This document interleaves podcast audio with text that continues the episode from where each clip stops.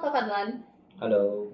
Aku mau nanya lagi nih. Hmm. Hmm, kakak kan sempat ada di zaman sosmed itu sebelum seperti sekarang Hmm. ini kan.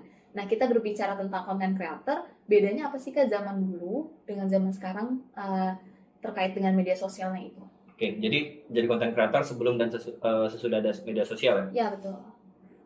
Yang jelas kalau sekarang karena ada media sosial itu jadi lebih mudah, platform lebih banyak, eh, informasi juga semakin mudah diakses dan kamu bisa jadi expert dengan effort yang mungkin gak sesulit dulu.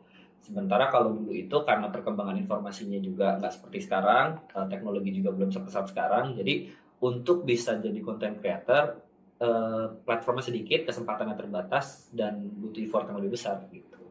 Oke, berarti emang dulu tuh sesusah itu ya kak untuk jadi content creator.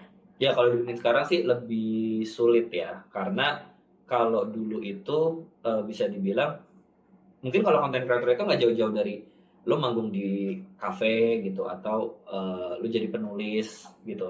Jadi kesempatannya sulit, effort, eh, sementara effortnya harus lumayan banyak gitu. Kalau sekarang dengan perkembangan media sosial, kamu bisa bikin video di kamar, kamu bisa eh, bikin iseng-iseng doang gitu, tapi somehow bisa works dan akhirnya kamu jadi viral dan kesempatan itu eh, akhirnya nanti muncul dengan sendirinya dari dari video tersebut. Ya kita bisa tahu lah contohnya banyak banget kan.